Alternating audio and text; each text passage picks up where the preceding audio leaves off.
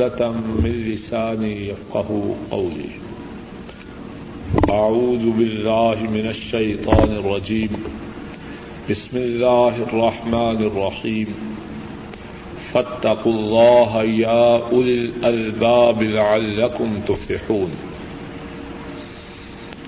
اے عقل والو، اللہ سے ڈر جاؤ تاکہ تم کامیاب ہو جاؤ۔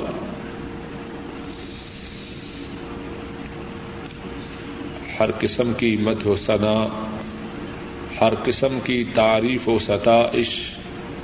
اللہ مالک الملک کے لیے۔ اور ارب حرب درود و سلام۔ امام الانبیاء، قائد المرسلین، رحمت دو عالم، حضرت محمد صلی اللہ علیہ وسلم پر۔ اور ان لوگوں پر جنہوں نے آپ کی تابے داری کی۔ قرآن کریم میں اور احادیث شریفہ میں کچھ باتوں کی بہت زیادہ تاکید کی گئی ہے۔ اللہ مالک الملک نے اور رسول کریم صلی اللہ علیہ وسلم نے کچھ باتوں پر بہت ہی زیادہ زور دیا ہے اور جن باتوں پر اللہ تعالی نے اور رسول کریم صلی اللہ علیہ وسلم نے زور دیا ہے، جن باتوں کی تاکید کی ہے، ان میں سے ایک بات یہ ہے کہ لوگ متقی بن جائیں۔ آج کے خطبہ جمعہ میں اللہ کی توفیق سے اسی بات کے متعلق کچھ عرض کرنا ہے۔ اور جو بات عرض کرنی ہے، اس کا پہلا حصہ یہ ہے کہ تقوا کس بات کا نام ہے۔ تقوا سے کیا مراد ہے؟ اور دوسری بات جو عرض کرنی ہے وہ یہ ہے کہ تقوا کے ثمرات کیا ہیں؟ تقوا کے دنیا و آخرت میں فوائد کیا ہے؟ تقوا عربی زبان میں اس کا معنی ہے بچانا۔ امام راغب اپنی کتاب المفردات فی غریب القرآن میں فرماتے ہیں تقوا سے مراد یہ ہے، جعل النفس فی وقایت مما یخاف۔ جس چیز کا خدشہ ہو، جس چیز کا ڈر ہو، اس سے اپنے آپ کو حفاظت میں کرنا۔ اور شریعت میں تقوا سے مراد یہ ہے، حفظ النفس عما یوسم ہر اس بات سے اپنی جان کو محفوظ کرنا۔ جو بات انسان کو گناہگار کر دے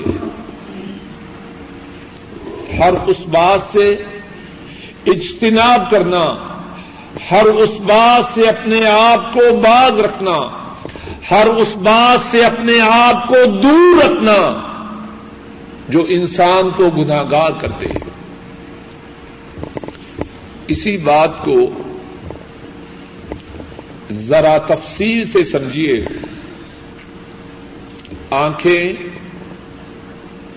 ان کا تقوا کیا ہے؟ آنکھوں کا تقوا یہ ہے، آنکھوں کو ان چیزوں کے دیکھنے سے دور رکھنا۔ جن چیزوں کے دیکھنے سے آنکھیں گناگار ہو جائیں۔ جن چیزوں کے دیکھنے سے اللہ نے منع فرمایا ہے۔ اللہ کے رسول صلی اللہ علیہ وسلم نے جن چیزوں کا دیکھنا حرام قرار دیا ہے، اپنی آنکھوں سے ان چیزوں کو نہ دیکھے۔ زبان اس کا تقوا کیا ہے؟ اپنی زبان کو ہر اس بول سے دور رکھے، جس بول پر اللہ ناراض ہو۔ جس بول سے اللہ کے رسول صلی اللہ علیہ وسلم نے منع فرمایا ہے، کان ان کا تقوا کیا ہے؟ کانوں سے ہر اس بات کو سنیں جس کے سننے کی اجازت ہے یا جس کے سننے پہ ثواب ہے، اور کانوں کو ہر اس بات سے دور رکھے جس بات سے اللہ کے رسول صلی اللہ علیہ وسلم نے روکا ہے۔ جس بات سے اللہ نے منع فرمایا ہے۔ اسی طرح اپنے سارے جسم کو، اپنے ہاتھوں کو، اپنے قدموں کو ہر اس بات سے دور رکھے۔ جس بات سے اللہ اور اللہ کے رسول صلی اللہ علیہ وسلم نے منع فرمایا۔ اور یہ جو تقوا ہے، جس طرح کے ابتدا میں عرض کیا، اللہ مالک الملک نے اور رسول کریم صلی اللہ علیہ وسلم نے بارہا متقی بننے کی تاکید فرمائی ہے۔ ابتدا میں جو آیت کریمہ پڑی ہے، اللہ فرماتے ہیں فتق اللہ یا الباب لعلکم تفلحون۔ اے عقل مندو اللہ سے ڈر جاؤ۔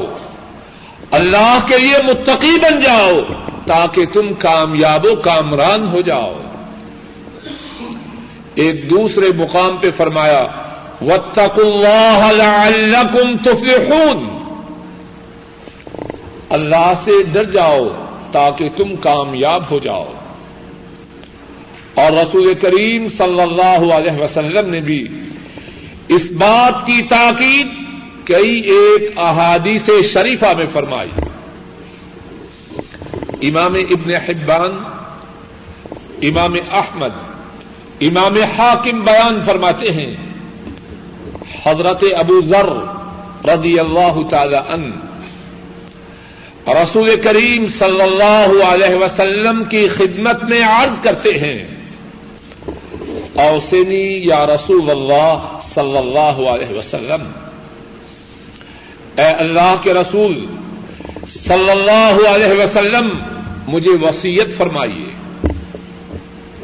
رسول کریم صلی اللہ علیہ وسلم فرماتے ہیں علیہ کب تک و اللہ فن رس الامر کل متقی بن جا، اللہ سے ڈر جا۔ یہ تمام معاملات کی بنیاد ہے، تمام معاملات کی اصل ہے، تمام معاملات کی روٹ ہے۔ اللہ کا تقوی، تمام معاملات کی جڑ ہے۔ متقی بننے سے کیا ملتا ہے؟ بہت سے لوگ یہ سمجھتے ہیں، متقی بننے کے جو فوائد ہیں متقی بننے کے جو ثمرات ہیں، متقی بننے کے جو نتائج ہیں، بہت سے لوگ سمجھتے ہیں یہ آخرت میں ہے۔ اور وہ سمجھتے ہیں متقی بننے سے، دیندار بننے سے، گناہوں سے بچنے سے دنیا میں جینا تنگ ہو جاتا ہے۔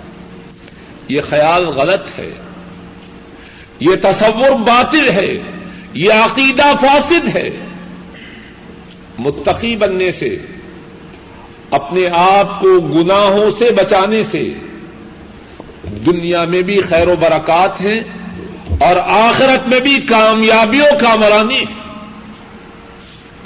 قرآن کریم میں، اللہ مالک الملک میں، قرآن کریم میں، اللہ مالک الملک نے تقوا کے جو فوائد ہیں دنیا میں اور آخرت میں کئی ایک مقام پر بیان فرمائے ہیں۔ ایک مقام پر اللہ مالک الملک ارشاد فرماتے ہیں، ومن يتق الله يجعل له مخرجا ويرزقه من حيث لا يحتسب۔ جو متقی بن جائے جو اللہ سے ڈر جائے، اپنے آپ کو گناہوں سے دور رکھے۔ فرمایا، اس کے لیے دو فائدے ہیں۔ یج اللہ مخرجا۔ اللہ اس کے لیے نکلنے کی راہ پیدا فرما دیتے ہیں۔ زندگی میں کتنی ہی دفعہ آدمی اتنا پریشانیوں میں مبتلا ہوتا ہے، اسے سمجھ نہیں آتا کیا کروں، کیا نہ کروں۔ اس کے لیے قرآنی نسخہ۔ قرآنی علاج کیا ہے؟ ومن يتق اللہ یج اللہ مخرجا۔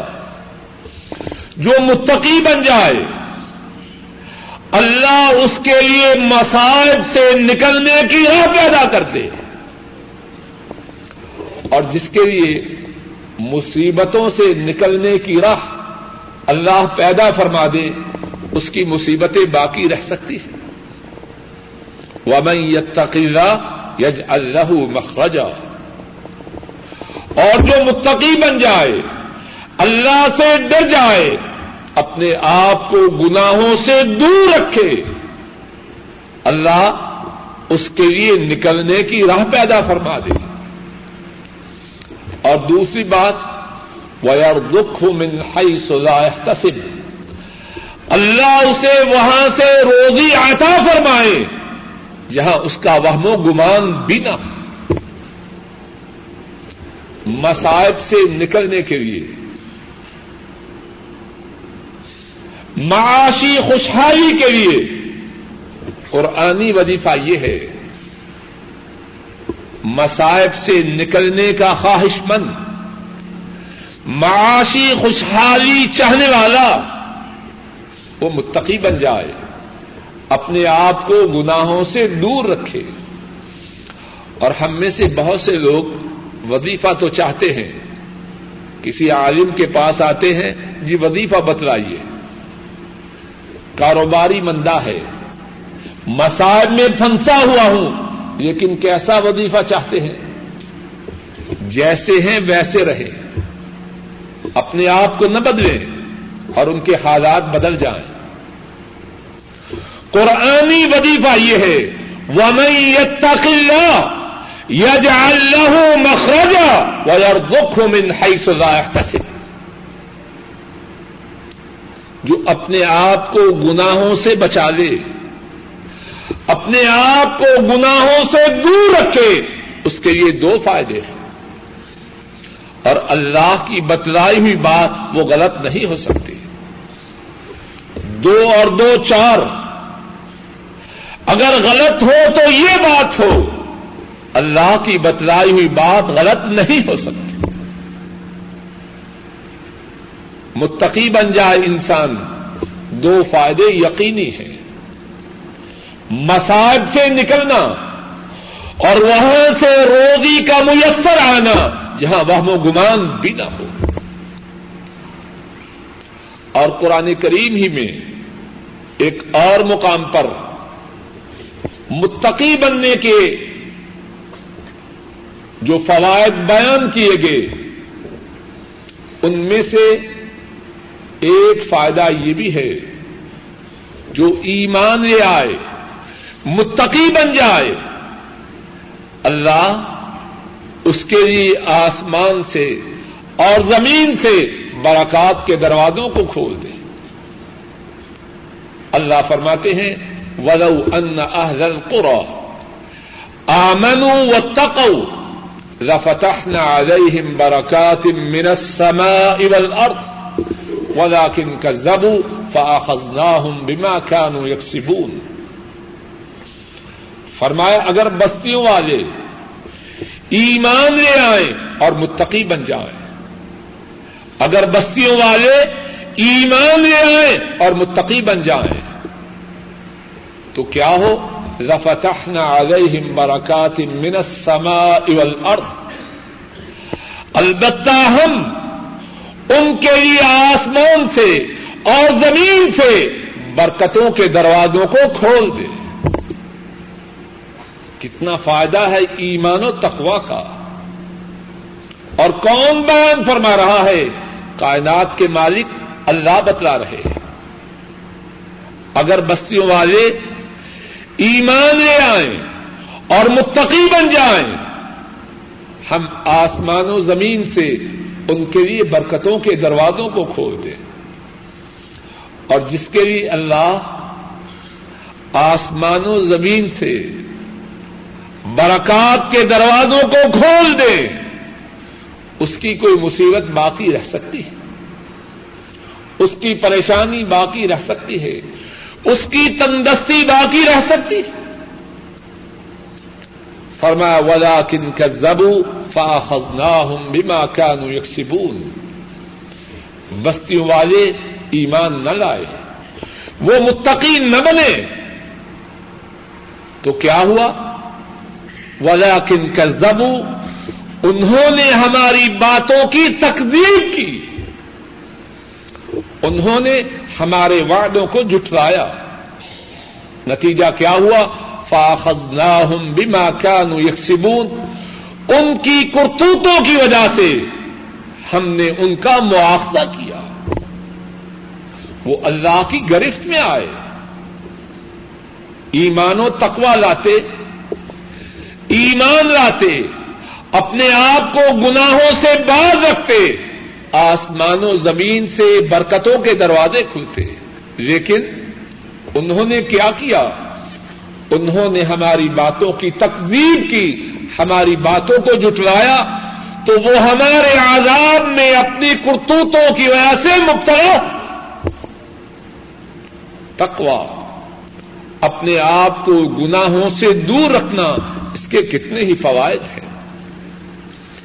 ایک اور مقام پر قرآن کریم میں اللہ بیان فرماتے ہیں کہ جو متقی بن جائے، اپنے آپ کو گناہوں سے دور رکھے، اللہ اس کے معاملات کو آسان کر دیتے ہیں۔ ومن يتق اللہ يجعل له من امره يسرا فرمایا، جو اللہ سے ڈر جائے، اپنے آپ کو گناہوں سے دور کرے۔ اللہ اس کے لیے اس کے معاملہ کو آسان کر دے۔ کتنا بدبخت ہے وہ شخص جو یہ سمجھے کہ اگر دین پہ چلوں تو زندگی مشکل ہو جائے گی۔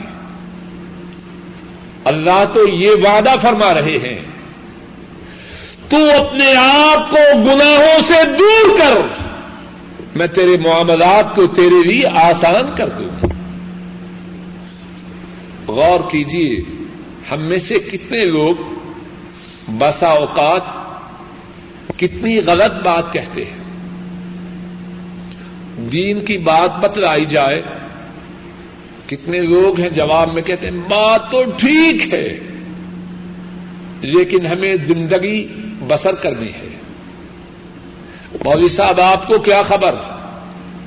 جینے کے لیے ایسا کر، ایسے کرنا ضروری۔ اے بے وقوف انسان، تیری زندگی کس نے بنائی ہے؟ تیرا خالق کون ہے؟ زندگی بسر کرنے کا بہترین طریقہ وہ ہے جو زندگی کے بنانے والے نے بتلایا ہے۔ اور ہر وہ طریقہ جو ان کے طریقہ کے برعکس ہے، اس میں تیری خیر نہیں۔ اس میں تیری